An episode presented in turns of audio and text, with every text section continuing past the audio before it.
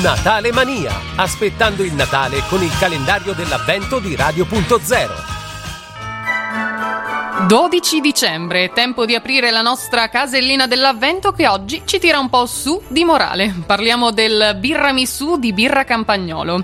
Per preparare 6 vasetti vi serviranno 6 uova, 160 g di zucchero, 400 g di mascarpone, 16 savoiardi circa, cacao in polvere, quanto basta birra scura refolo. Quella restante poi potete proprio berla perché è veramente super.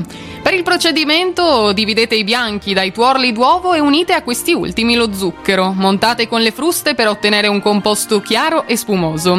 Aggiungete poi il mascarpone poco alla volta fino a che non risulterà abbastanza denso e compatto il tutto.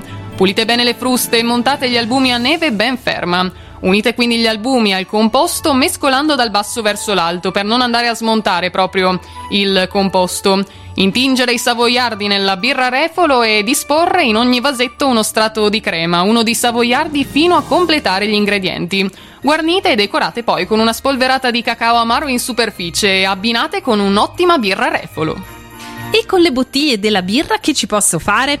Beh, ci sono delle idee veramente romantiche e interessanti per poter utilizzare queste bottiglie. Una di queste è adatta anche alle feste e quella di lavare le bottiglie usate, ma senza staccare l'etichetta, in particolare se si tratta di una birra artigianale. Quindi andremo ad acquistare delle lucine a LED di circa 3 metri a batteria e le inseriremo all'interno delle bottiglie. Potremo poi usarle come dei centrotavola luminosi ed ecosostenibili per cene o aperitivi a lume di candela e buon divertimento con tutta la creatività, insomma, che ci regala la possibilità anche di utilizzare materiali che già troviamo in casa per addobbare il nostro Natale.